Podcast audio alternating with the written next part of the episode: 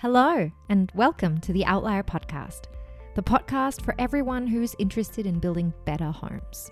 My name is Sandra, and I am hosting this podcast with Anthony, the founder and lead designer at Outlier Studio, who is passionate about creating beautiful and high performing homes. Together, we sit down once a month to chat with industry experts and to answer your questions about high performance homes. We want to educate Australians about the possibilities of energy efficient design and to change the way we build houses today. We hope you join us on that journey. This is probably one of my favorite episodes so far. Everyone who has talked to me in the last couple of years has probably gotten an earful about windows. I am known to be the crazy window girl amongst my friends, and I finally got to properly nerd out with a real life professional. Gary Smith from Ultimate Windows has been in the window industry for most of his career, and he has seen a lot of change happen over the last couple of years.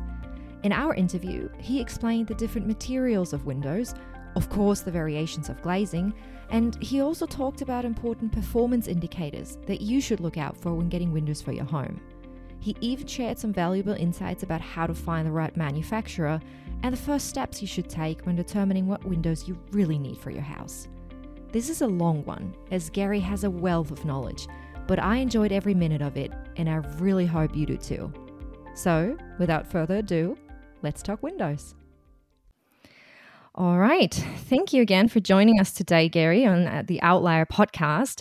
I can already say it's probably going to be one of my favorite episodes ever because everyone know, around me knows I'm obsessed with Windows. That's the number one topic I bring up all the time, and I annoy everyone talking about benefits of double glazed, triple glazed, and all the other little bits and pieces that we can do that you probably know way more about than me. So this is going to be a fun one for me, and I hope for everyone else as well. Um, but yeah, just to kick it off, maybe, um, how did you get into the window business? What was your starting point, and what made you get into it? Uh, it, look, that's a, an interesting question. I remember when I was very young, and my uh, older brother and I were walking home from school and we walked through a building site. We had to cut through a new building site, and there was this big stack of uh, recently delivered windows there, uh, all glazed, and a big stack of bricks next to them. Uh, and my brother sort of gave me a nudge and said, you know, this could be fun. So we started throwing the bricks uh, through the windows, and and the builder, I don't know where he came from, but he caught us and he gave us a, a kick up the backside. Uh, so it's either I'm just paying penance for doing that. I've been in, I've been in Windows all my life, uh, but I was lucky enough just as a kid. Uh, a friend of mine who used to deliver windows for the company Trend in uh, Bayswater in Melbourne. He uh, he got me a job as a truck jockey when I was about sixteen. So that's that's actually where I started, and I had you know many many different roles at Trend. I was there for about fifteen years. Uh, ended up uh, as the sales manager there with a bit more education and so forth. Mm-hmm. Uh, and then I've worked in windows and glass and for the Window Association basically for about, oh, gee, it's about 36, 37 years now. Wow. And no sign of stopping? Uh, no, I think uh, once you get in, it's very hard to get out. Yeah. And, and, and there's so many, you know, different things that have changed over the years uh, and, and it's actually a really complex product. Uh, I've worked just in glass too, and as a as a product, you know, there's some really complex products there too. Uh, but that was a, a pretty easy uh, role as uh, you know sales manager and so forth. But once you get involved in uh, you know standards, the building code, and all those sorts of things, and, and educating people about all the different things available, um, you know, I've, I've, had a great time over all those years, uh, and it's you know I still learn stuff now, which is yeah. terrific. That's awesome. Well, speaking about um, the different types and, and just the lots of variables that um, are there in different products, can you give us a brief little overview of some of the most standard window types and the differences? Um, I'm speaking the different glasses and and all that stuff. Yeah. So, look, in Australia, uh, our most common window, and, and still is, the predominant window type of uh, aluminium. Uh, so, you know, aluminium sliders, I guess, in the, the northern states, uh, and probably in the last, you know, 10 or 15 years, probably uh, aluminium awning in the, uh, in the southern states. Uh, we've always had timber. You know, timber was a fairly big product. Uh, you know, thirty years ago. It's it's still going now, but it, it's certainly uh, that that market share has shrunk. But timber windows very common, and you go and look at any houses, you know, sort of built nineties and back, you'll find lots and lots of timber windows. UPVC uh, is is one that's now, uh, I guess, coming in. Well, it's been in the market for a while, but it's actually really starting to grow now for for lots of different reasons. I guess it's um, most of the UPVC that we're seeing here in Australia are European design. So we're actually talking about uh, you know pretty high performing products. When you look at hardware, uh, how they're designed, and so forth, uh, a, a, lot more higher performing than some of the most basic aluminium and timber products. Uh, Fiberglass, very small market here in Australia. I think there's only one or two companies that actually sell fiberglass. But uh, composite windows is another thing that's um, certainly grown, you know, in the last 10 years. We have, you know, some very high performance, uh, you know, European type, but even Australian design products, uh, aluminium clad timber. Uh, and and it's for performance reasons, which I guess we'll discuss as we go through further. But aluminium thermal breaks, another one. Uh, so with energy efficiency, you know the, the aluminium thermal breaks products have have really grown in the last, uh, I guess it's over ten years, uh, and most system suppliers actually have a thermally broken system available now. Uh, so that's been you know a real change and and, and one that's uh, now pretty common, certainly in the southern states. and you know, UPVC is another example. There's there's UPVC. There's a couple of companies that are doing UPVC that are aluminium clad externally, and so they're they're sort of the most common uh, material types that we're using for windows. When you're talking about glass, so you know we uh, we basically used single glazed clear, you know, three mil, four mil, five mil uh, then you know I, I was around when uh, safety glasses were introduced for doors and uh, side lights and you know bathrooms and so forth. Then we had, and I worked very early with a company that introduced uh, or just focused on double glazed. Uh, so it was a fairly small market then, but you know that has grown massively, particularly in you know Victoria and Tasmania and yep. colder areas of New South Wales. And it started as just standard, you know, clear air and clear units, uh, but we've then moved towards uh, low E products. So we lo- used low E products as single glazing for a while because there are energy benefits in that over uh, over your just your clear. Then hard coat low So you've got two types of low as well, hard coat and soft coat. uh, so we started off with the hard coats because we were using it monolithically. Uh, and, and it was manufactured here as well as overseas. Uh, and those uh, those hard coats are also used in uh, insulated glass units, so double glazing. Uh, and that really lifts the performance uh, in a U value, a, a, thermal performance sense. And now, just in the last, uh, I guess it's three, maybe four years, we're now seeing the same sort of stuff that they're using uh, in Europe. So, so soft coat Low-E's. Uh, so it, it, took a while for the glass industry to, you know, get the hang of how to use that. It's a bit more complex than the hard coat. You know, you've got to strip it off around the edge work to uh, attach the spacer bar so you can then double glaze. But um, but the glass companies are all uh, pretty much as a standard now selling the soft coat Low-E's. Yep. And performance wise, compared to the hard coat, it, it's just a much better product. Could you maybe uh, quickly explain what low E is exactly? Yeah, so low E stands for low emissivity, I guess. So if you think, uh, I try to put it in real simple terms. Yeah. how I've spoken to to builders about it. If you think about um, uh, about uh, we'll start with heating. So it works both ways. So so heating. So if you've got your heater running in the house, uh, what you're creating is uh, is long wave energy. What that low E coat does, it's it's a metallic coating on the glass that you can see through. But what it does is reflect that long wave energy back into the house. So where just clear glass would let a lot of that through, it reflects mm. some back. Yep. The low E coating actually reflects a whole heap back more. So when you've got the heater going in the house, it's actually staying within the house rather than going through the windows. Yeah. And in a in a cooling sense, so in a hotter climate, if you think about outside, you've got the energy coming from the sun, so shortwave energy, and it's hitting, you know, pavements and roads and so forth. Uh, some of that uh, material is actually absorbing that energy and then reflecting it back out as long wave. So if you're in a hot climate and you've got you know lots of paths and stuff outside, you've got all this long wave energy trying to come in to your house. So you've got the cooler on inside. A clear glass will let that all come in. Well, not all, but quite a lot of it come in and through. So it's heating up your house. What that low E coating then does is actually reflects that long wave energy back outside, so, so it doesn't let as much through. So, so it sim- simply it, it, actually improves the U value, so it makes the U value better. Yeah. Yeah, I see a, a, huge improvement on the performance of Windows just by having that low E coating.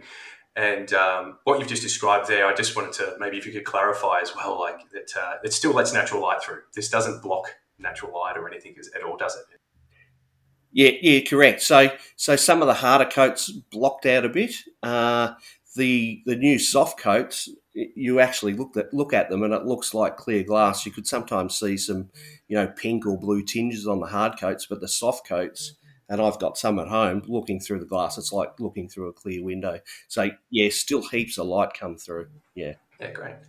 I suppose maybe if, if you could just extending on that, maybe just touch on some of maybe the, the benefits of say um, UPVC or um, some of the composite windows versus some of maybe aluminium and like just the variances and the different frames and glass and, and, what those price points sort of look like with those differences. Yeah, so it, I guess if you you've got to think about when you when you look at the performance of a window, you're not just looking at the glass. That's one part, and it's obviously a big part. Um, but you've got to also look at the frame. So if you can imagine holding uh, in one hand a piece of aluminium, uh, in the other hand a piece of timber, and if you had three hands, in the third hand holding a piece of UPVC, uh, have your uh, gas stove going and stick those materials over the flame. So, which one do you think you're going to drop first? Well, it's going to be the aluminium for me. Absolutely, you will because because that is a material it transfers a lot of uh, energy through it, so it'll get hot really quickly. Uh, so you're going to drop that one. Whereas uh, timber and UPVC, uh, the heat doesn't come through. Uh, so, so, th- so thermally, it works much better. Those materials. Uh, if you had an aluminium thermal break frame, as an example, so you've got a break between that aluminium, there'll be some type of plastic. There's uh, companies have different names for it. Polyamide's one name, but what that does is actually stop the heat transfer.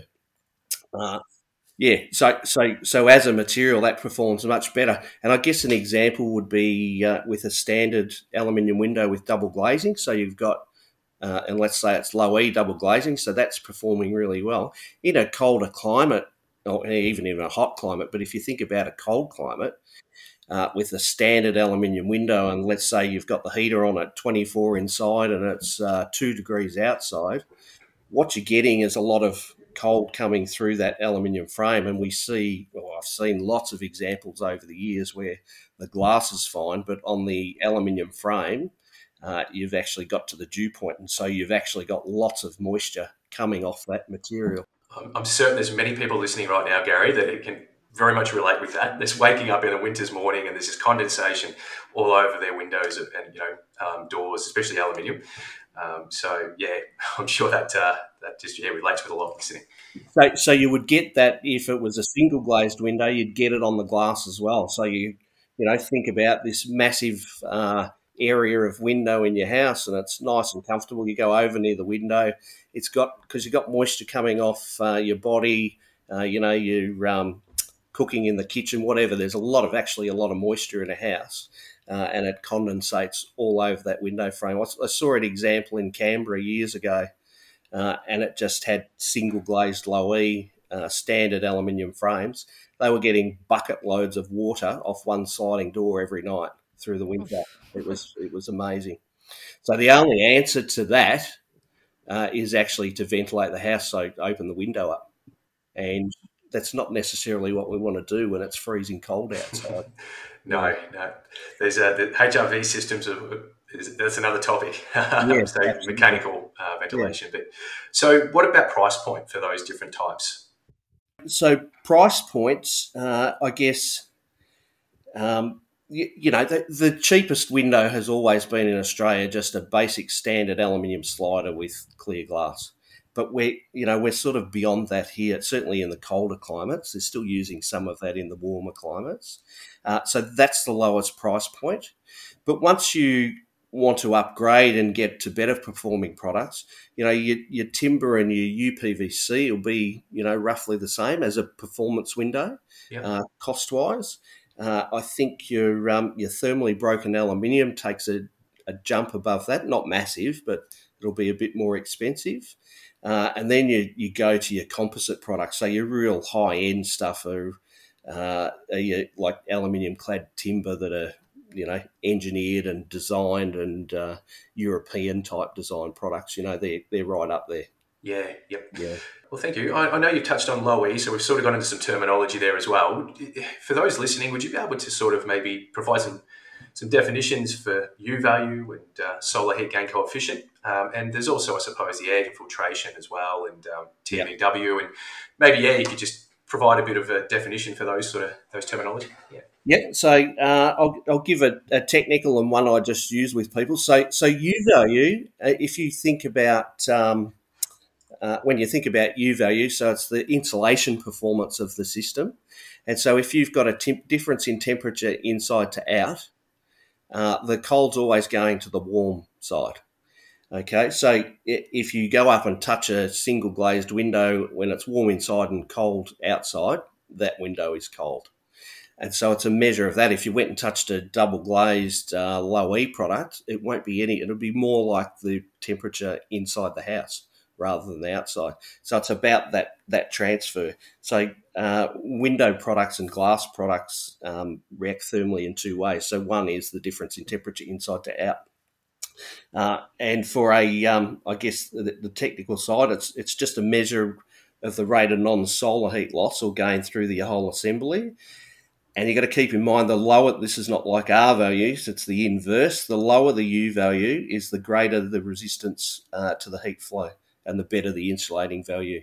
So, so when you're purchasing windows, the lower the U value, no matter where you are, the lower the U value you can afford, uh, go for it. Get the best you can. And as, as an example of numbers, you know, the U value of an aluminium single glazed uh, window will be somewhere between you know 5.5 and 6.5. Uh, and if you looked at a UPVC window with uh, double glazed low E in it, the U value will be between you know 1.6 and 1.9. So that's that's a massive difference. Yeah. In performance. Uh, solar heat gain coefficient. So this is the second way uh, that um, that they react thermally. So we're actually talking, and I don't know whether you, either of you guys have been in Canberra on a uh, sunny winter's day where it's like minus one outside. Yes. Uh, it's freezing, right? But if you're standing next to a uh, just a piece of clear glass and the sun's shining on that glass, you will get really hot. So we're talking about the energy from the sun uh, coming through the window. So this is the second way they act thermally. so the solar heat gain coefficient is the measure of how much this is letting through. So it's a, it's a number of between you know zero to one.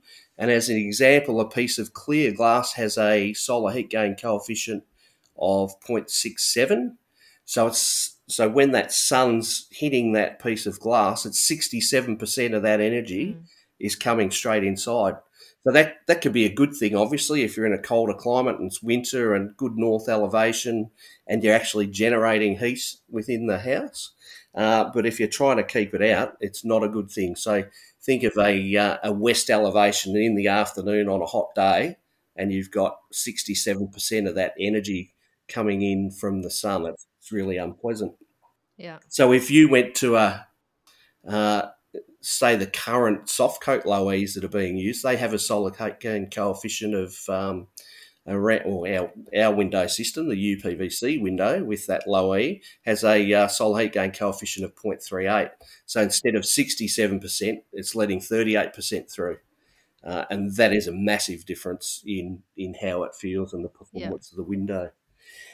Uh, visible light transmittance, we don't, I mean, we don't look at it a lot Uh, but what you've got to think about, because if you're trying to block out that heat coming in, uh, you can get some really high performing products that are down to, you know, a solar heat gain coefficient of 0.2.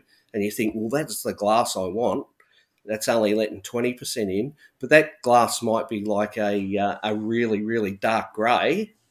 Uh, and all of a sudden, when you've put it in, the light, and we're trying to get free light into the house, you don't want to have to turn your lights on day and night. Um, the light that comes through those sorts of products uh, is is minimal compared to uh, something with a high. Well, that's the measure of the visible light transmission. So that's that's again uh, zero to one, and so the closer you get to the one, the higher the uh, the amount of light, natural light that you're getting into the building. So that's where the low E products are really good compared to some of the tints. Although there's some high performance tints that still have a visible light transmittance, but cut out a, a lot of that solar heat gain. So things like, um, you know, there's high performance greens. They're one of the best performing. So they'll uh, have a solar heat gain coefficient of about, you know, probably 0.38, 0.4. Uh, but the visible light transmittance is not that far below uh, a clear of 0.67. Yeah. So you're still getting lots of light. So, so that's when you'd look at it and think about it but I think you'll find most uh, window companies won't be selling you those dark greys. If you drive drive around most of the cities and look at commercial buildings, you'll see those dark grey glasses yeah. where they're yeah. like, yeah, so they don't let much light in. Um, the other one you mentioned, Anthony, was air infiltration. Yes. So when you're thinking about a window system uh, and how it's performing, obviously, if you've got lots of air coming through, you you're letting in the hot of the cold. So so the lower uh, that leakage amount is is the better. So so they express the number of liters per second per square meter of window. Uh, there's some some minimums you have to have. So so three's the number for uh, unconditioned buildings so it's allowed to let three liters per second per square meter come through. That's that's oh, sorry, not minimum. That's the maximum it's allowed. Mm-hmm. Is that three? It might be five. It's one or the other. I can't think of it off the top of my head. Uh, and for a conditioned building, so you know maybe a hotel room or something like that, that's always air conditioned, or you know any commercial building, that yeah. number is actually one. Not a lot of people look at that. It's actually within the building code, but not a lot of people look at it. But the window systems are all tested uh, to show how much they actually leak. So you can get the numbers uh, from your window supplier. Yeah, that's actually a good segue over to my next question. Um, in, in, terms of the performance, how do you actually measure all of these different things that performance factors that you look at? Yeah, well, there's uh, there's lots and lots of different tests that Windows have to go through. So there's an Australian standard, uh, which which is the most basic thing that every window has to be tested for. Uh, so it's AS2047.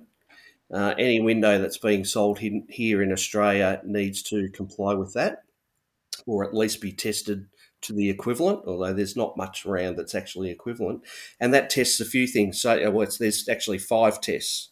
So the first test looks at uh, structural performance. So it actually measures the structural member of the window. So if you think of a window that's let's say 1200 high by 1800 wide, and we have one mullion or you know one vertical piece down the middle.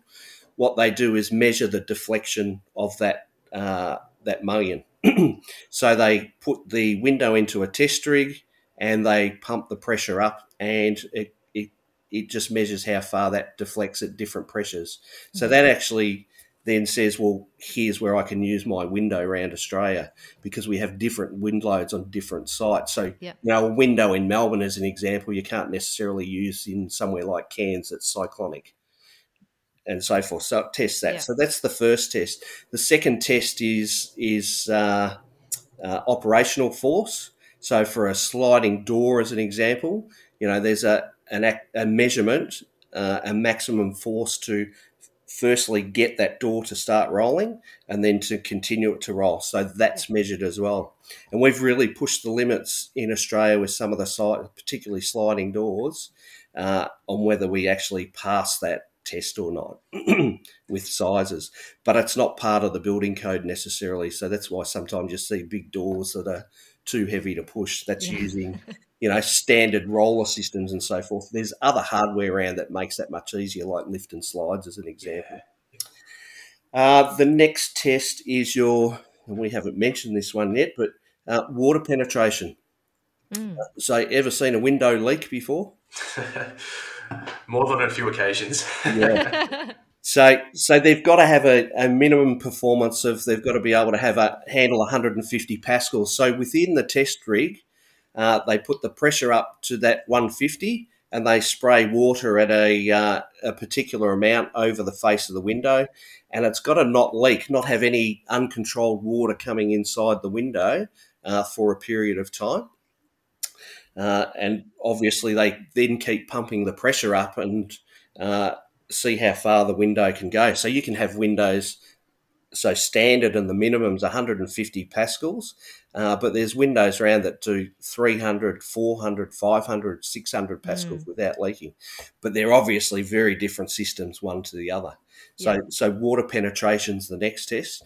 The other thing that, uh, the, the fifth thing that they actually test for AS2047 is um, an ultimate wind pressure, basically. So ultimate limit state wind pressure. So on each site, through other standards, on each site around Australia, there will be the serviceability uh, pressure.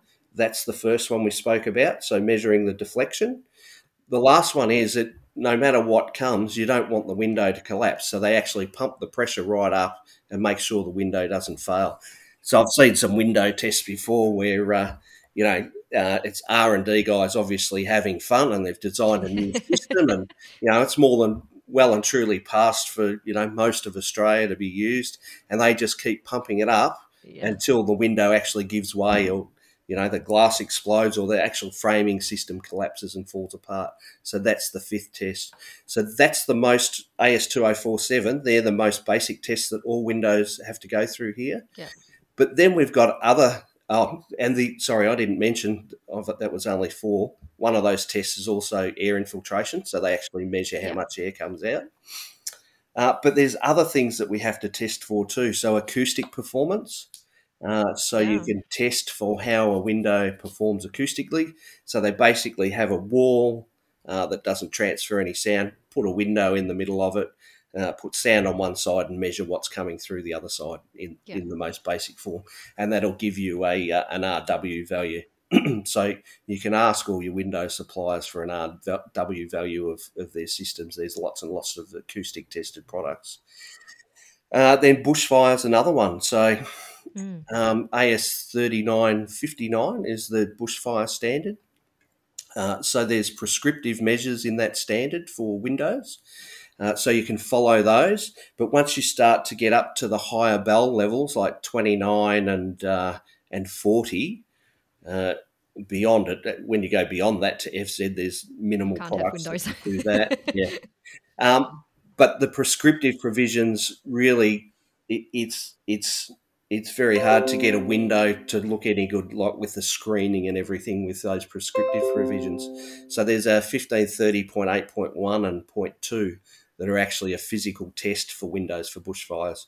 Yep. So you put a window in a rig and then they burn it and it's got to last and they measure the temperature coming through and yep. make sure no smoke's coming through and all that sort of stuff. So really tough test. And those tests are, you know, thirty to forty thousand dollars a test. So wow. that's why wow. some companies do it, don't do it. It's a lot of money and there's only I think there's only two, maybe three places in Australia that actually do those tests.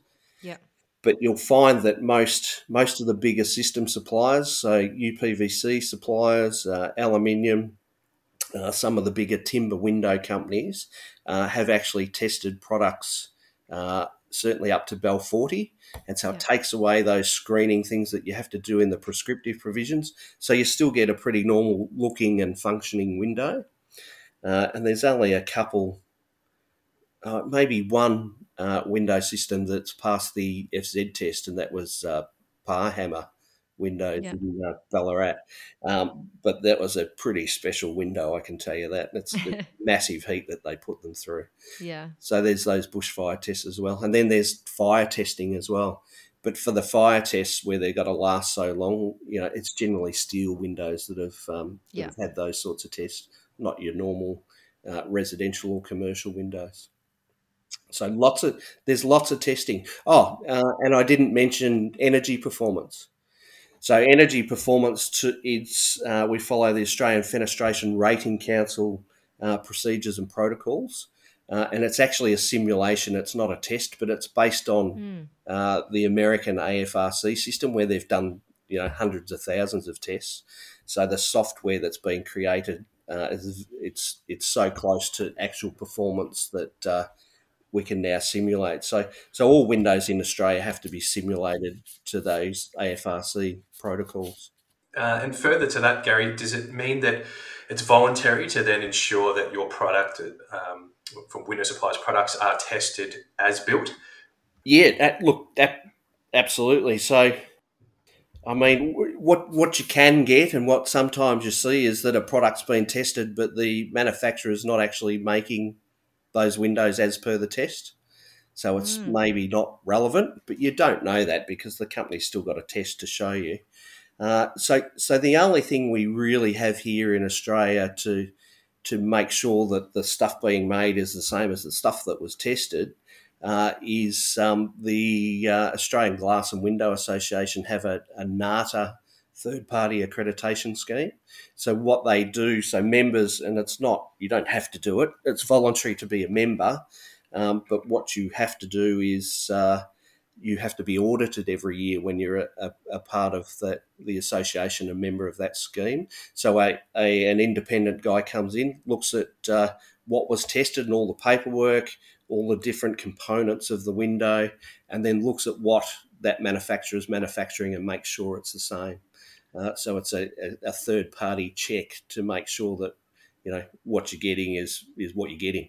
Yeah, so for people who are looking to to buy um, or build a house and, and get windows for their house, that's something that they could look for in a supplier that they are part of this voluntary scheme to actually know that the the the windows are properly tested. Yeah, absolutely. So not not so much tested. You can ask any manufacturer for a test report, so all the system suppliers, all their products are tested. Yeah. Uh, there's some stuff that comes in from overseas and gets through that might not be tested. Uh, so you've got to ask for AS 207, 2047 test reports, and they, they need to provide them as a uh, supplier of Windows here. Uh, or if you want that extra uh, comfort that you're getting what uh, what you think you're getting, yeah. you could jump onto the Window and Glass Association website, and there's a listing of all the members there. So they're all a part of the uh, third party accreditation scheme. Yeah. yeah so it's just a bit of extra assurance that that everything's yeah. okay. Yeah. We love validation. so, yeah. again, for those listening, check out that website and um, have a look at the list of suppliers on there. So. Yeah. So, so the other thing with all that testing and everything, there's also a uh, mandatory labelling requirement, which is part of the building code. So, every window sold here in Australia, every window and door, uh, as in sliding doors and so forth, will should have a label on it with the structural performance and the water penetration resistance. Yeah, so you you know you'll find them inside jambs and so forth. They're usually in a hidden spot, but it yeah. will it will have it there. So I suppose um, this is kind of circling back a little bit, but what it's more. This is more just your opinion, but uh, you know, what are your thoughts on single glazing in Australia? Um, and you know, given your background in the Window Association, maybe like you've got the experience when this was probably quite common practice. It was the industry standard, and now where it is now. Look, it fulfilled a purpose because single glazing keeps the wind out, it keeps the rain out. Uh, but as soon as we started moving to uh, thermally improving the building envelope, uh, and we did. We, we started off, uh, you know, in the building code, you had to put ceiling insulation in. That was the, the first move, and you saw a, a massive upturn on how houses performed. Uh, then it was all the walls, and we looked at uh, under the floor and slabs and so forth.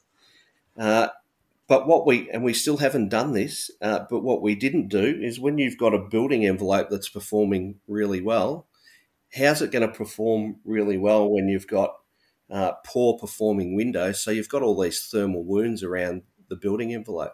So, yeah. so single glazing has run its course, in my opinion. Uh, we're still using it in some places, uh, but I don't think we should be using it for much longer.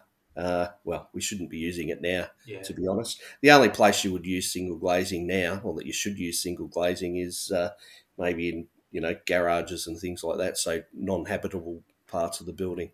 Yeah. You know, no point in building a uh, you know energy efficient home and actually leaving holes everywhere. Yeah. Yeah, so I think single glazing needs to, uh, in, in my personal opinion, uh, disappear. There'd be Yeah. some people would argue that, uh, Yeah. but they're not. They're not looking at a uh, a thermally performing house overall or envelope. No, they'd be looking singly at just cost, I imagine. So yeah, Correct. Yeah, so there's still a bit of that going on. yeah. And uh, is is double glazing now like? Obviously, you feel that should be the standard.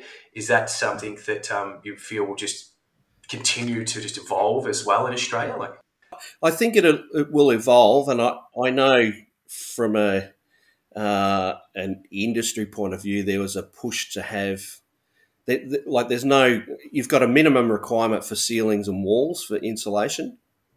There's no minimum requirement for windows. It just here's what falls out. Like say, you know, you do your FirstRate report or NatHERS report, what- whatever it is, and whatever you can get away with with the windows, then it's it's okay. Well, you know, it, it's really silly because I'll go, I'll keep saying the, you know, the terminology of thermal wounds. You're leaving a thermal wound.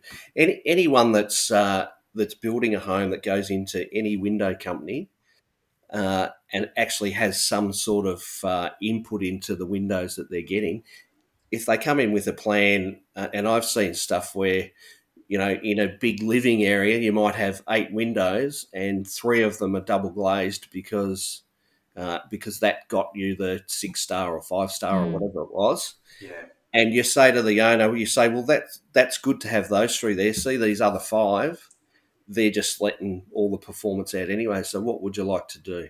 Well, they say it every time. We'll just double glaze it. yeah, Yeah. Yeah, and and so I know with some of the uh, you know some of the bigger builders, the volume builders, uh, you know, it's starting to come through. The mentality's coming through that well, we shouldn't now just be doing it just to get the house over the line for performance wise for what the construction code mean, needs. Yeah. Uh, let's actually make you know, and we're talking energy and all that, but you know, the reality is comfort in the end. I don't know. You Yes. guys would have, you guys would have sat in a house with single glazing, and you would have sat in one with double glazing. Which one was better? Uh, there's just no comparison. Yeah, absolutely.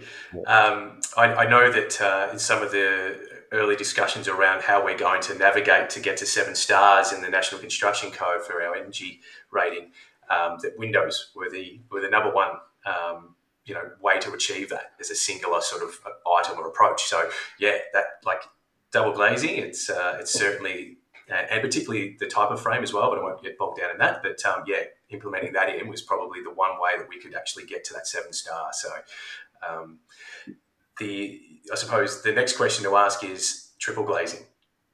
I, I, can I just go back before we Of jump course, into triple? yeah, Um, so, uh, if you look at what New Zealand did, and, and you talk to anyone about New Zealand and the building requirements there, and they go, "Oh, double glazing is mandatory." That's not actually what they did. What they did was set a minimum performance, Yeah. and if you could do a single glaze thing that performed like that, we'll go ahead and use it. But Yeah. you know, it's known and proven scientifically that there isn't one that can do it. Yeah. And so, uh, as an industry, you know, we're probably dis- we don't mind going to seven star from six star, but we're disappointed that for that that one one item in the building envelope, they won't set a minimum performance. It, it's like they don't want to go from single to double glazed. Yeah, yeah. I'm really glad you've, you've talked about that, Gary, because you know that's a big thing to for people to understand as well. Is that there isn't a performance standard set for Windows, and to be honest, I did I wasn't aware of that myself. I actually thought that that was part of the, the calculation of, for say, NatHERS that that needed to. But you're right, it, there isn't one now. I reflect on you know looking at the National Construction Code, there isn't one in there, is there? So No, that that really needs to be something that we look at. Yeah, Absolutely. yeah.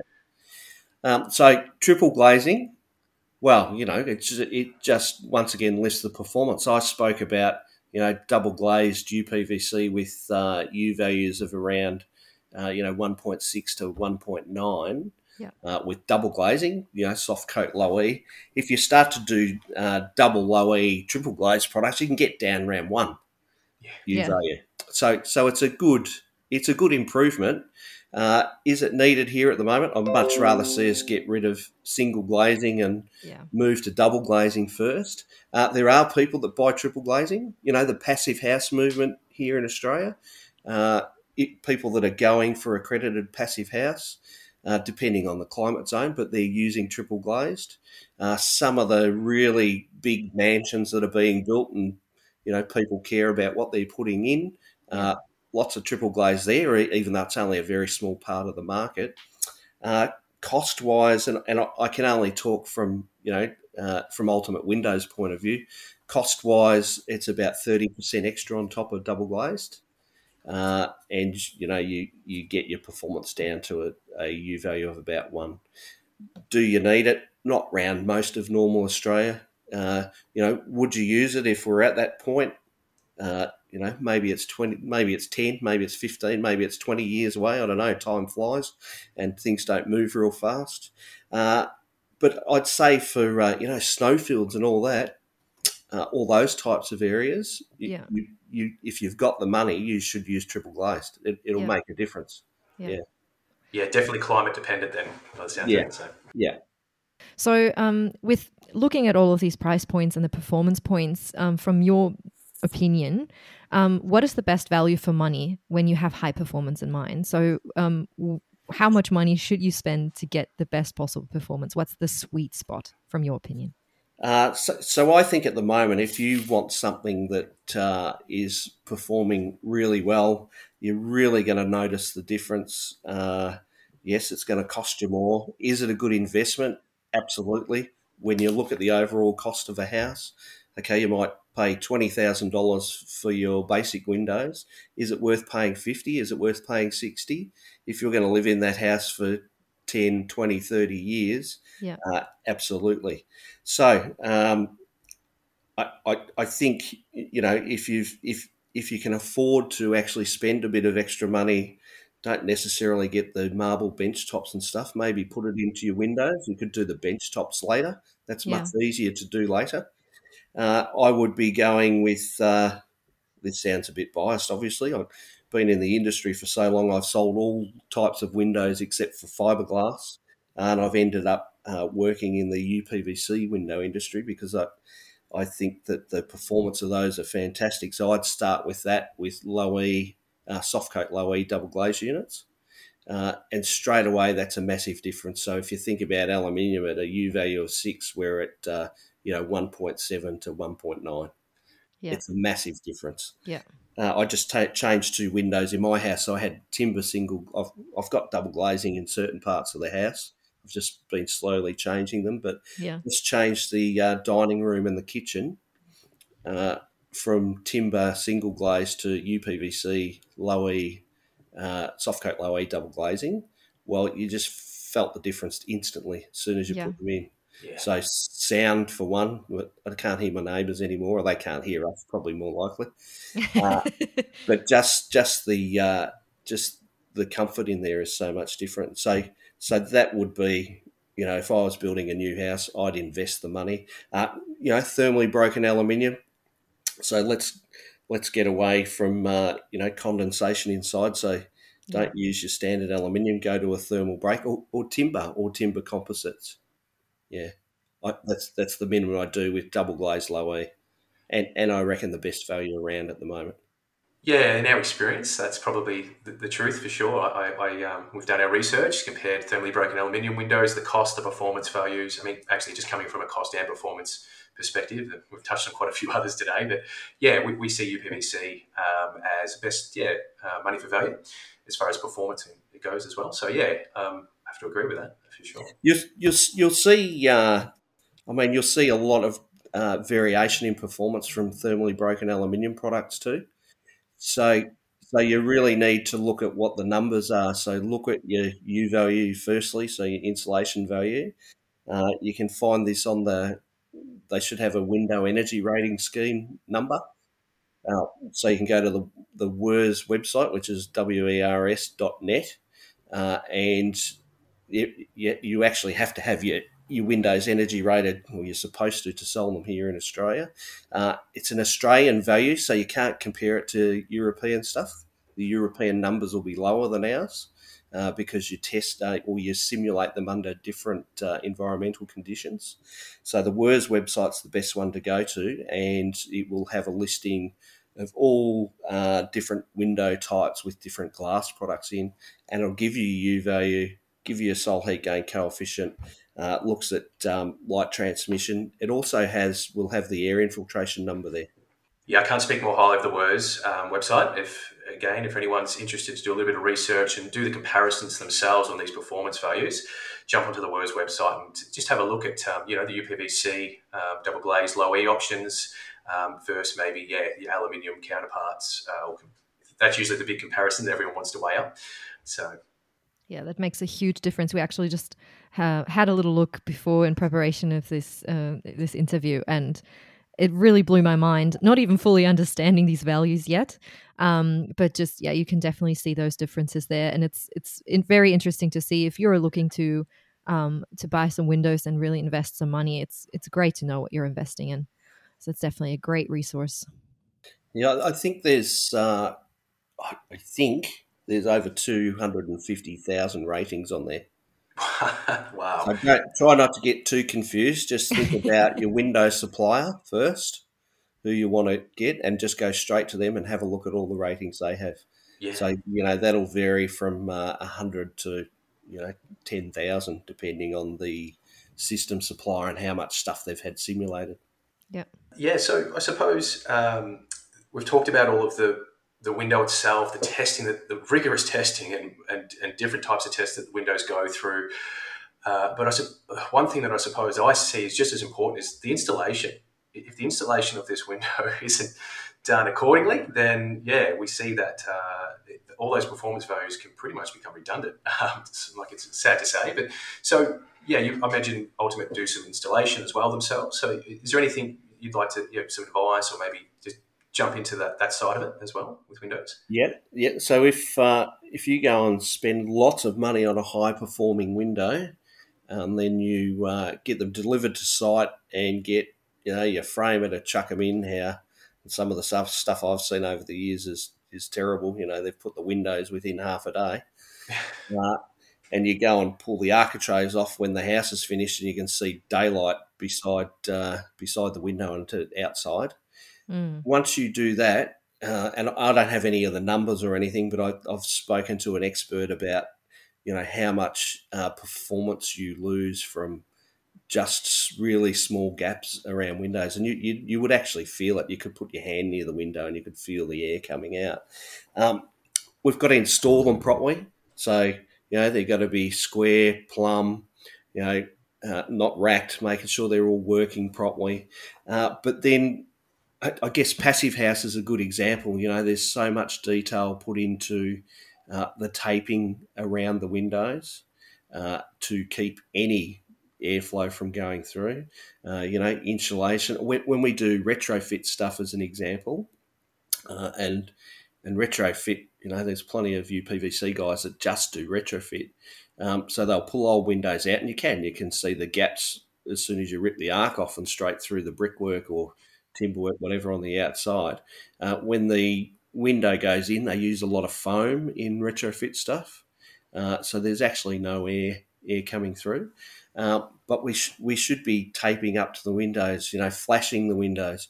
Victoria is a really bad example of window installation. You know, I've got thousands of photos of uh, windows thrown into a house, not flashed. You know, okay, it wasn't a big deal years and years ago although I'm telling you 30 years ago or 25, 30 years ago, uh, they used to install them properly. They do not now. Uh, don't flash them. So it's not only about air leakage; it's about water penetration. Mm. And and it was okay for a while because everything we were doing was brick veneer. But as soon as you get to lightweight, uh, the amount of damage that is caused by water penetration around the outside of a window because they're not flashed, and you can't just um, you can't just uh, you know caulk up around the outside and think that's going to last forever because it certainly doesn't. Uh, they need to be flashed properly. Um, you know, I've I've seen court cases where you know it was thirty thousand dollars worth of windows, but the court case costs uh, two hundred and fifty thousand dollars because of the damage the water's caused. Mm. And and people are trying to point the finger at the window guys. Your window leaks. Well, it's got nothing to do with the window. It's coming around the outside. Yeah. So it's about it's about sealing around properly. It's about flashing them properly. Uh, you know, some uh, window manufacturers or system uh, suppliers will have lots of installation details. Uh, I know, once again, back to the Australian Glass and Window Association, they actually have a, an installation guide, but they also did a range of videos uh, for basic installation, but also for a, an, an, energy efficient installation. So you can look at those. So, so there is access to uh, to lots of information and how to do it properly. We're getting better. I've, I've seen a real change in the last uh, probably five years.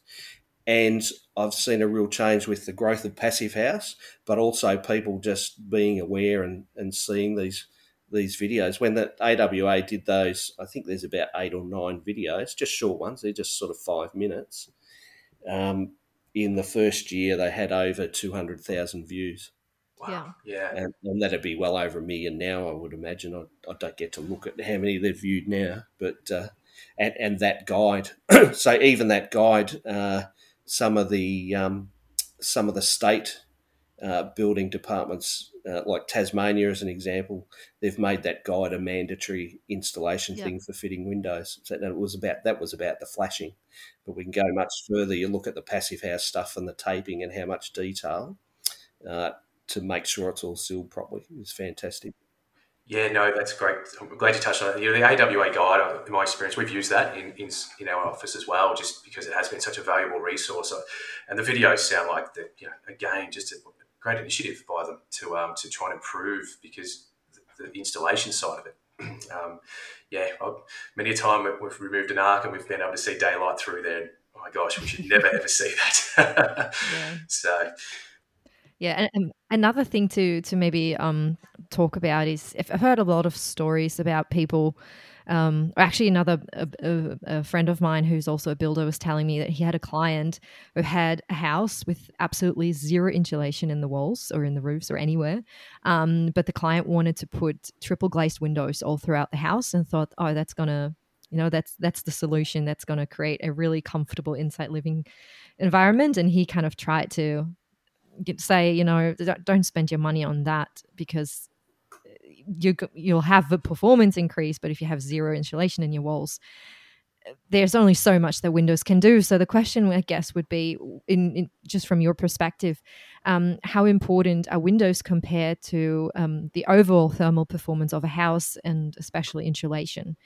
Uh, so, so in a new house, insulation is obviously pretty easy to do, so you wouldn't not do it, and and cost wise, it's pretty good too. It's not not too expensive. Yeah. Uh, but even an uninsulated brick veneer wall, uh, compared to a single glazed window, is uh, is so much better uh, thermal performance wise. You yep. could put uh, double glazed into um, an uninsulated brick veneer wall, and it'll make a big difference. Yeah, because it's still the real weak point. Yeah, absolutely. Yeah, I, I can't um, stress this enough. Like windows are the weakest point of the thermal envelope of a building by by far. If you were to translate that to an R value, just to compare it directly against the insulation batts, which we typically use in the wall ceiling, um, it, it's going to be just a fraction of what that R value of the, the insulation is, even in a 90 mil stud wall, typical 90 mil stud wall. So, yeah, critical that um, put as much money as your budget allows towards those windows. Yeah, that's true. Uh, but uh, you, you, actually can't see through your uh, timber wall or your brick veneer wall, and it doesn't let any light in. So you, you know you have to have windows. Uh, but yeah, make them a good one. Yes. Yeah. So, how have you overcome um, maybe the challenges of imp- like having European style windows into the Australian market? I'm sure that there wasn't just an easy as easy transition. I'm sure we had, had to have adapted to maybe how we do things here in Australia. Yeah, so so not an easy transition because uh, you know our our our industry is used to just getting whether it's a timber window or an aluminium. Your aluminium's got timber reveals, and your timber you just you know nail through it or screw through it uh, into the frame to fix it.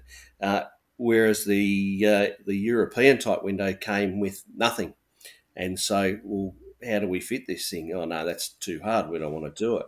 Uh, so so uh, what we did, uh, and and I'm sure other companies have too, uh, is we designed uh, uh, basically a little extrusion that clips into the outside of the UPVC frame. So it's actually like the fin on an aluminium window, uh, although it's not aluminium. And we actually fit reveals. We can, well, we can do it that way, and, and most of what we do it has a timber reveal. So, so they're actually the same to fit as as any other window. So, so that's one point. But you could do it the other way. That a lot of the passive house stuff we don't uh, we don't put any reveals on, so they follow the European methods. But for standard type building, yeah, we've got a timber reveal. So you know, like aluminium, a stepped stepped reveal. Uh, I, I, guess the other thing with European design windows that they can't have bugs over there. I, I don't understand. Um, because screenings was not an issue, and there was actually nowhere to screen lots of these systems. And so, you know, the initial early guys that got into UPVC, they they were doing retractable screens and stuff like that. But compared to a a standard sixty dollar fly screen that you put on other windows, you know, people look at that and go, "Well, no, I don't like it or it's too expensive or whatever. Uh, what we did is um, is developed an integrated screen system for uh, for uh, awning, casement, tilt and turn, uh, and sliding doors. So we have standards. We supply fly screens with every window we sell because it's our own little uh, integrated screen section. So it's like any other window here in Australia. Tilt and turn's the other one, like as an opening. So we have different opening types. Most common here in Australia, you know, sliding, awning, casement, uh, double hung in older buildings. I don't think we sell too much double hung anymore. Uh, tilt and turn, well, that's that's really weird. Hang on, this stuff opens to the inside. I mean, it's fantastic. It's multi-point locking. It's double sealed, and the Europeans didn't worry about casement and awnings in the early days. No, that's too hard, and we just use tilt and turn. But we actually haven't designed houses around that, although people are now. uh, because the system's you know working to the inside. So so we what the Europeans did is actually developed with all the same uh, components. So the frame and the sash system and all that's all the same, but they developed the awning and they developed the casement. We don't do double hung because you just can't get a good enough seal on a double hung. Uh, and our awning and casement are all multi-point locking as well. So they have compared to a normal, you know, wind out timber window, a wind out uh, UPVC window that we supply has also has two, uh, I guess, locking points either side of the sash, depending on the height, whether we need more, which actually pulls the sash in onto the seal. So you got the dual seal, one on the sash, one on the frame, and pulls it in and locks it in. So it's multi-point locking, like the tilt and turn, and casement likewise. So winder, integrated screen, uh, two locking points on the, you know, obviously the opening side of the the sash when you wind it in and close it, you then pull those two locks down and it and it pulls the sash in and locks it into the frame. Yeah. So they've they've they've adapted, you know, opening types, and we here have adapted and done stuff like the reveal and the uh, and the fly screens to suit our climate because we have bugs and mosquitoes. yeah, it's actually funny that you're saying that because uh, I, I, can I can give you the German perspective on that one. My parents actually went and got um, fly screens for their house specifically made, and I think it cost them a fortune, um, just because we we do have mosquitoes and we do have flies, but nothing like here. That still amazes me. On a on certain days, the flies are just out and in your face, and you know you do the typical Aussie wave and all these things, and it's it's still very very weird to me that that's that's a thing that we have to live with here because that's never been a part of my reality growing up. And uh, also you don't have to worry about um, spiders the size that you get here. You don't have to worry about other little venomous things coming into your house. So that's where the, the fly screens are definitely a must here. Well, that's definitely. where you need the multi-point locking to keep the snakes out. Exactly. Yeah I, uh, maybe you could just quickly touch on that, Gary, like the importance or, or the difference between of multi what multi locking is. So if we compare it against a standard awning window, aluminium single glazed awning window, you know, we've got your winder. Yeah. That's the locking mechanism. That's all there is, right? That pulls that in. Correct. So that pulls it in. It's uh, well, it's it's got two screws in a little uh, little metal piece uh, to hold it into the sash. Um, and you know, there's some variations on that, but but that's that's the most basic. And if you go look at awning windows in most places in Australia, that's what it is. Yeah. Yeah. So Uh, you know, it's just pulling it in in the middle of the sash. That's it. Has it got seals and stuff around it? Yes, but it's not pulling it in all round. So, uh, and then obviously what you're talking about is that when you have multiple locking points, when you pull that awning window in, and say with a UPVC awning, it's actually locking into these little lugs and it's pulling it in tight and actually locking it into that frame. So, just want to clarify the difference between that. Of anyone listening as well, that um, there's a there's a huge difference there, like especially with air tightness um, when we're looking at high performance. Yeah, correct. So, if once again, if you go to that WERS website and just have a look at a, a standard, uh, I don't know, timber window, look at the air infiltration, and then have a look at a UPVC, and, and you'll see a difference there. Yeah, yeah, absolutely, good advice, and good good for acoustics as well. Of course, yeah. So anyone who's living near a main arterial road or highway or anything as such, you know, like just that just um, peacefulness that can exist in the home when there's no noise coming through, tra- transferring through is just yeah. That they actually um, they actually say that it's it's really um, damaging to mental health with having constant just exposure to acoustics. So if you're sleeping and yeah. just constantly exposed to noise from roads, like just even upgrading your windows to something that has um, the ability to reduce the transfer of sound through can just yeah improve even your well-being in the home and the, of the occupants. So. Yeah, so, so if it is if it is an acoustic problem uh, that you're trying to deal with, uh, you'll get thermal benefits, obviously. But if you if you start to muck around with the glass thicknesses, so you've got you've got special acoustic lams you can put in. If you don't want to go that far, you can just go and uh, vary the two thicknesses. So, as an example, mm. a piece of six and a piece of four. And what it does is it is it cuts out uh, a couple of different frequencies because when you've got a certain frequency that'll travel right through the four mil, you've got the six mil blocking it. You get to another frequency and that'll go straight through the six, but you've got the four mil blocking it.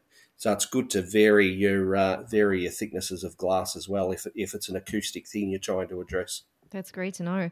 So, um, having talked about all of these different types of glass and material and the different closing points for windows, what would your recommendation be to a homeowner on how to choose the right windows for a home? Okay, so how to choose? So, uh, so firstly, look and make sure that they're a tested product. Uh, I always say look for that third party accreditation. So, go to the uh, go to the Window Association or Window Glass and Window Association website uh, and look for a company there. Uh, then start to think about, you know, how comfortable do you want your home to be?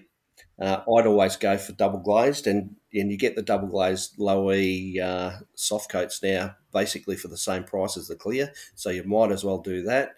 And I'd really think about the frame. You know, what's the climate like where you are? Is it does it get really cold? Uh, think about the thermal performance of the frame. So, so go to the WERS website, look for uh, look for the lowest U value, not the lowest U value, the lowest U value you can afford. Speak to the window uh, manufacturer that you're thinking about purchasing from. Uh, you obviously got to go and have a look. There's a massive difference uh, aesthetically uh, and just functionality wise on all different window systems. So, you know, you've got let's say you want aluminium, that's fine, uh, no problem at all. I want aluminium windows, but those companies vary so much. You know, you've got really small section stuff, you've got big section stuff, you've got commercial looking stuff, uh, and same with UPVC. Yes, the European uh, UPV stuff is all. When I say similar, there's different functionality and so forth, and different profiles on sections. Uh, there's US UPVC products. Well, they're they're not a patch on the, in my opinion. I'll have to be careful here. Uh, not not a patch on the European systems. They're they're they're more at a, a vol, I guess aimed at a volume market. Yeah. Uh, you know, the European stuff's all reinforced with steel in the sashes and the frame. The uh, the US stuff is more being held together by the glass. Uh, they don't measure uh, they don't measure that deflection, as I said before, over there, so it hasn't been an issue for them. They haven't worried about it. Uh, I, would always go to those sites, the window sites, the WERS site. Uh, actually, the Australian Glass and Window Association have a good uh, guide to window uh, and door selection, and it goes through all the testing. It looks at energy. You've got to think about where you are. Are you in a bushfire area? You know, are the windows you're buying are they a tested product for bushfire, or are they just following the prescriptive provisions? Because there's a difference. You've got to look at what you're going to buy. Yeah. Uh, but get the lowest uh, U value you can get all the time. Think about the different elevations in your house. Have you got, and it doesn't matter, you know, if you're in Melbourne, even if you've got a big west facing uh, area with big windows, think about what's going in there because even if you've uh, just um, you know, double glazed it, you've got to think about how much energy is going to come through in the summer. It'll be lovely in the winter, but in the summer it needs to be a comfortable. It needs to be a comfortable room, so you've got to keep that heat out somehow. Uh, so that's usually the glass product you're looking at. So because the low E's also there's you know high solar heat gain low E's, there's mid range and there's low solar yeah. heat gain low E's. So you know you've got to look at all that. It's actually quite complex. Yeah. Uh, but all the info is there on the internet. Uh, but but speak to your window people. Not everyone will know. Uh, you'll know straight away when you start talking to whoever the salesperson is. If you start talking about U value and solar heat gain and different elevations, and they've got no idea, uh, I suggest talking to someone else. Yeah, but not necessarily a different company, but just just make sure they get the answers. And all people in the window industry have got access to the information, and, yeah. and they should generally be pretty good now. And Gary, what would you recommend to those who? What should they bring to you to make to be able to get the best possible answers? Like obviously a set of drawings would assist, but you know what what, what would help you make the, the best, give them the best advice? Yeah. Yep. So uh, so I guess in the olden days, I used to have builders come in to me with uh, the sizes of the windows written on a bit of framing. bit of uh, you know 90 by 35 we need now to be able to give you a proper quote we need full drawings uh, so we're talking uh, floor plans, elevations. Uh, I, I, note that there's, you know, most plans have window schedules on them now, so that's that's uh, that's certainly something that's only happened, I guess, in the design industry. I know you guys tell me you'd know. It, it's certainly when I last sold windows, we never got that. Yeah, well, when I first started uh, as a carpenter, I uh, I was very much guilty of that drawing just with the carp, you know, carpenter's pencil on a bit of uh, 9035. Um, I would just had a couple, just you know. but now, yeah, like obviously, I've, I'm on the other side of the fence and in design, and uh, yeah, we we would really want a full glazing schedule. We want to have what which one of those are being shaded, how they're being shaded, if it's horizontal, vertical shading, um, you know, all the elevations, of course. Uh, and uh, you know considerations for safety glazing, which should be probably nominated on there as well. Um, and but then you know we really really do lean on our window suppliers and their expertise when it comes to um, our you know consulting with us on how we can get the best performance with what you know what budget we have or in certain situations. Um, you've touched on raking forces and things like that. Like you know that's the sort of thing where we think oh we want floor to ceiling glazing and you can just go, hang on, guys, you've got to consider that you need a horizontal transom in there to, to help that raking force. And, and, you know, like that's the kind of thing that we, we think about where we're coming from. So, yeah, yeah. So yeah, so uh, full set of drawings. Um, obviously, the the site load. So you know, for housing and N rating. Um, you know, for some companies that's a big deal. They might only have an N one window, uh, and you know, you get to places like Country Victoria and that, well, it just just doesn't cut it. Think about the water penetration. You know, is your is your house out on a, a big farm property and exposed? You don't have you know massive eaves or anything uh, because the water penetration needs to be higher. If it's only at 150, uh, if you we get it, you know, one of those one in a hundred year storms, or you know, one in ten year storms, you might find you get water in. Uh, so you so you've got to think about that because you've got to remember that that water uh, performance ratings is just set at a low limit, and it's not for your special storms that you get. Yeah. You know, if you were uh, yeah, up north in the last uh, few weeks with the rain they had, yeah. like I guarantee you that uh, there'd be a lot of leaking windows up there because they just can't cope with it. But you can't make every window to cope with every single storm that you're going to get either. But think about it if you're on a rural property and you're exposed. Uh, so get that that water penetration resistance up to, you know, I said the minimum is 150. Get it to 200, 250. Uh, so look at that and think about it because a lot you'll just get sold 150. Yeah. Uh, energy report you know, we have to, as an industry, uh, match basically what's on that energy report, or actually inform the people purchasing the windows that well, you need to go off and do a bit more work on your energy report because here's our yeah. system's performance and that's what you're asking for. We don't have that because they won't necessarily. Uh, but I think you'll find, um, well, certainly UPVC, we don't really struggle with that ever. It's usually performance wise, it's a lot better, but uh, some of the other companies may struggle. Uh, you know, what's the bushfire rating? We need to know that. It makes a difference to the windows, whether it's tested or not, because it changes the glass, it changes the screening. Uh, all this adds to um, all cost.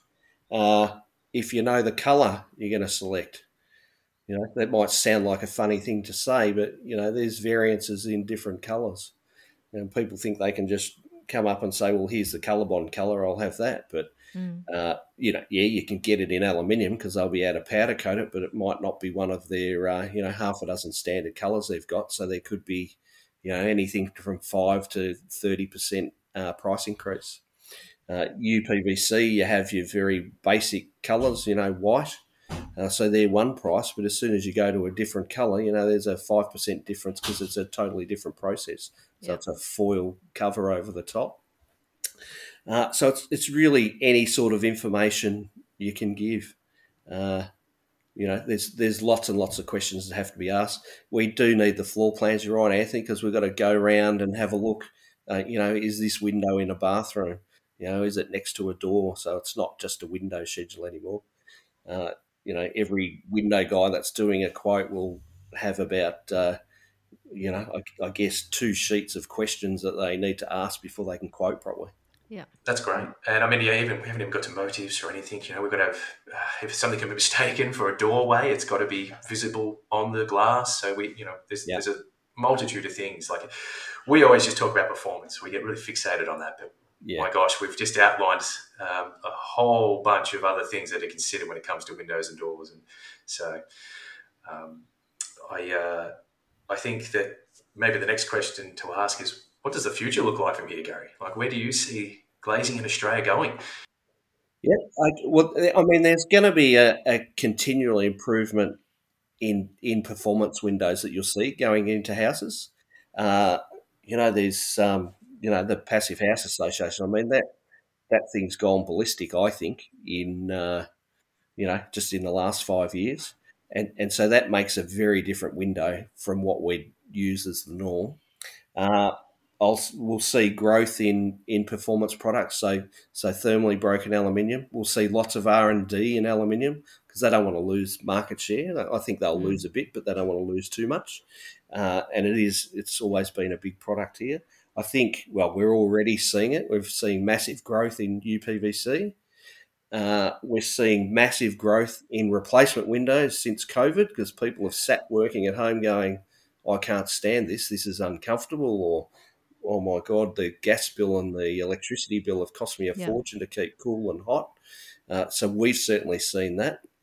We've seen massive demand there, and, and so has everyone in the in the replacement market. Uh, we're seeing lots and lots more consumer awareness of performance products, glass and windows. Uh, they're interested, and you get on the internet. There's a million things you can read uh, so, so we often get people coming to us that have lots and lots of knowledge, but they don't know about Windows, but they've got lots and lots of knowledge because they've read it all uh, on the internet. I think at some point, I can't give timelines because I thought it would have already happened by now, uh, being in the industry so long. I think we'll have a minimum product will be double glazed right across the whole country, except for maybe Darwin for a while. I don't think they're that fussed, but uh, no, I think we'll see it. I'm not hanging it on Darwin either. It's beautiful place. um, so yeah, I, th- I, think that'll end up a minimum. Uh, people will just understand, but then I'll I, I think we'll see. Uh, I think we'll see, and we've already seen changes, of course, with volume builders. Uh, they do use a lot of double glazing now. Yeah, it might only be to get to the required amount, but you've got quite a few that are going beyond. You know, we're not going to build six star; we're going to build seven star and have used it as a uh, as selling benefit. Yeah, absolutely. Um, I think low E products, are, it's just about there now. I think there's not much hard coat being used anymore. It's all soft coat. Uh, much higher performing, much better visually. Uh, so, so I think that's sort of already nearly here. Uh, yeah, I, look, it, it's pretty exciting, and I hope in the building code uh, that they actually stick a minimum performance requirement, and it's not something like five U value. It needs to be real. You know, let's get it down to God. it, it'd be great if it was even four. You know. Yeah. Yep. Yeah. yeah.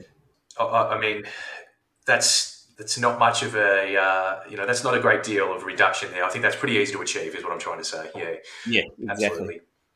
Um, I, I, think we'll see the, the disappearance of our uh, I know basic single glazed windows. They, some of them are archaic. Some of these window systems have been around uh, since the 70s. That, that, doesn't seem that long ago, does it? The 70s? I don't know. You guys would know.